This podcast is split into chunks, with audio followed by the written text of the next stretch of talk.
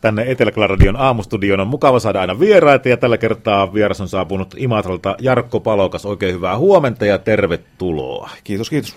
Sinä olet tosiaan tuttu mies, ainakin niille, jotka ovat opiskelleet sähkökitaran soittoa Lappeenrannan tai Imatran musiikkiopistoissa. Kuinka paljon sulla oppilaita on?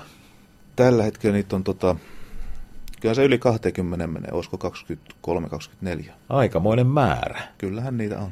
Ja sinä myös aktiivisesti itse soitat sähkökitaraa, eikö vaan? Aina tilaisuudet tulle, joo, kyllä. Yritän pyrkiä soittamaan niin paljon kuin mahdollista. Aika monilla on varmaan semmoinen kuva, kun puhutaan musiikkiopistosta ja kitaransoitosta, että on se, ei landola tai joku muu on kädessä ja soitellaan kauniita ja hempeitä sävelmiä. Mutta poikkeako tämä sähkökitaran soiton opettaminen jollain tavalla tämmöisen perinteisen kitaran soiton opettamisesta? No, mullahan ei ole kokemusta se, tämän, tämän klassisen homman opettamisesta. Mä oon itse ollut klassikitaran tunneilla kyllä ja ne on periaatteessa kaksi eri soita, kaksi eri soittotekniikkaa. Sähkistä soitetaan plektralla, klassisessa kitarassa sormin, hiukan klassisessa kitarassa on nailonkielet, sähköisessä teräskielet. Että kyllä sitten tietysti semmoisia eroja on, mutta tota, en me niinku näkisi, että sillä itse opetushommalla hirveästi on mitään eroa. Periaatteessa oppilat saa läksyt, oppilat toivon mukaan tekee ne läksyt, tulee takaisin tunneille läksyt tehtynä ja sitten ne saa uudet läksyt ja tällä tavoin niin mennään eteenpäin. Kuulostaa tyysältä, mutta tuommoista se periaatteessa mun mielestä se homma on. Että ei siinä, en usko, että siinä opetushommassa kauheasti on eroa. Voiko semmoinen ihminen, joka soittaa vaikka klassista kitaraa, perinteistä kitaraa, niin onko hänen helppo, helppo siirtyä sähkökitaraan ja päinvastoin? No on se varmaan helpompi, jos ajattelee vertaa vaikka, että siirtyy vaikka pasunasta sähkökitaraan tai klassiseen kitaraan. Tuohan niin kuin, on siinä yhtä, yhtäläisyyksiä aika paljon, mutta suuri ero on lähinnä se, että et tota, sähkistä tosiaan soitetaan plektralla ja, ja sitten tietysti se musiikin, musiikki on erilaista ja tota, niin mole, molemmissa musiikissa on ne omat tämmöiset tietynlaiset niin tyyliseikat ja muut, mitkä sitten poikkeaa toisistaan aika paljon. Mutta se itse fyysinen, fyysinen siirtyminen, niin ei se ainakaan minulle mitenkään kauhean vaikeaa ollut silloin nuorempana, että meni aika automaattisesti. Sähkökitaran soittoa, kun katsoo vaikka jotain tanssibändiä, jos soittaa sähkökitaraa, mm. niin sillä aika helposti vedetään niitä sointuja vaan, ja sitten seuraava sointu ja seuraava sointu. Mutta sitten se on kuitenkin varmaan paljon muutakin. Jos pitäisi tulla soolo vaikka vastaan. No jos tulee soolo, niin sitten tota, sit se on muuta, mutta periaatteessa kitarahan on niinku tuommoinen säästyssoiti pääsääntöisesti. Et tota, aika, aika harvassa musiikkityyleissä niin kitara kovin pitkiä sooloja tai melodioita saa, saa niin kuin tota, missään vasta enimmäkseen riffejä ja sointujen soittamista ja säästämistä ja tällaista näin. Sitähän se niin kuin on. tota, Mutta sitten jossakin musatyyleissä, niin kuin jatsis, bluesissa, jossakin heavy hommissa, niin kitaralla on huomattavasti enemmän ikään kuin semmoista niin kuin tilaa siinä valokeilassa, mutta ihan, ihan niin kuin perus, perushomma on kuitenkin sitä komppaamista ja säästämistä. Kun musiikkiopistoon menee soittamaan sähkökitaraa, niin mikä tavoite siinä on? Mikä on se tähtäin? Ja tuota, mun nähdäkseni tietenkin niin kuin se virallinen tähtäin on se, että minun käsittääkseni se, että sieltä valmistus jonain päivänä saisi tehtyä noita tasosuorituksia ja oppisi soittaa kitaraa ja tämmöinen. Mutta tota, jos sinne tulee ihan, ihan niin kuin nollatilanteesta nuori, nuori Jannu minun tunneille opiskelee, niin tähtään on niin kuin ensiksi siinä, että saisi niin paljon, niin paljon tota, soittotunteja ja tuommoista taitoa hyppysiä, että voisi siirtyä sitten sinne sähkiksi ominaiseen ympäristöön, eli bändiin soittamaan. Ja sen jälkeen sitten siitä eteenpäin, mutta niin, siinä niin kuin periaatteessa mun mielestä olisi se, olisi niin kuin se ensimmäinen ensimmäinen tota, askel.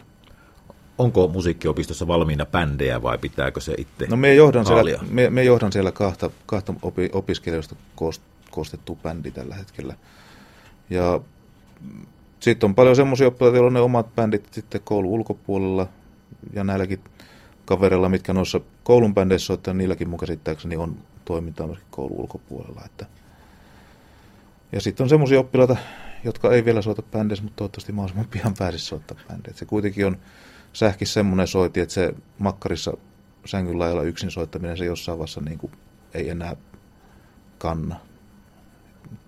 Tämä on mun näkemys. Hmm, kuinka paljon tai kuinka hyvin sinun oppilaat jaksaa harjoitella? Että onko se, kun ajatellaan, että se sähkökitara on kuitenkin helppo pitää vaikka siinä sängyn laidalla ja ottaa käteen ihan milloin tahansa. Että tuleeko se niin kuin herkästi, herkemmin harjoiteltua kuin vaikkapa fagottia, joka pitää aina ottaa paketista ja koota ja sen jälkeen puhdistaa ja kuivata ja niin edespäin. No tuota, niin. Periaatteessa nyt jos oppilaat kuuntelee, niin tätähän voisi miettiä, että pitäisikö treenata vähän enemmän. Tuota, kyllä siellä mun nähdäkseni siihen mahtuu kaikenlaista. Osa, osa porukasta treenaa, tekee läksynsä tosi hyvin, itse asiassa suuri osa tekee läksynsä hyvin ja näin. On siellä sitten sellaisiakin, mistä tuntuu, että ihan niin kuin kaikkia tehoja saada irti ikään kuin. Mutta tota, nykyään lapsilla ja nuorilla niin kauheasti kaikkea muutakin, että on tota, muitakin harrastuksia kuin pelkkä musa. Silloin kun mä olin nuori, niin se asia oli enempi, ei ollut siis tota, hirveästi mahkujakaan, että tota, tuossa 80-luvun puolivälissä vielä, niin esimerkiksi mulla se bänditoiminta ja tota, musiikkikoulu oli niin kuin ne. Ei mulla oikeastaan ollut mitään muuta, muuta harrastuksia siinä. Nykyään on sitten kaiken maailman salibändit, futikset, lätkät, karatet, kaikki mahdolliset, mitä vaan voi keksiä. Puhutaan tuokion kuluttua lisää sinun yhdestä harrastuksesta. Se on nimeltään pä- Palokas, tämä bändi. Ja kerropas vähän jotain tästä Palokas-bändistä. Palokas-bändi, tuota, öö, itse keksin tosiaan nimen. Tämä niin, tuo, lähti liikkeelle sillä, että suunnilleen vuosi sitten tuolta kulttuuritoimesta Kaijasinko Emmi soitti ja kysyi, että olisiko mulla bändiä, bändiä tuonne linnoituksen yötapahtumaan. Mä sanoin, että totta, totta kai löytyy.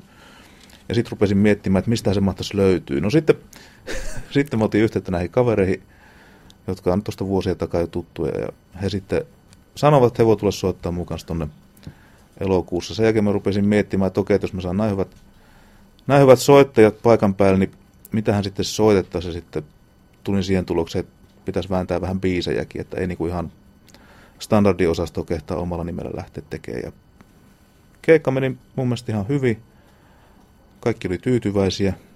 Soittajat, yleisö tuntui tykkäävän ne, ketkä siinä nyt oli paikalla. Ja päätettiin jatkaa toimintaa ja nyt käytiin tuossa joulupyhien jälkeen tekemään tämä tämmöinen pien demolevy tuolla kaapelitehtaan treenikämpällä sille aika sissitaktiikalla, että soitettiin hyvin nopeasti nuo kappaleet vaan sisään ja tuossapa se nyt on.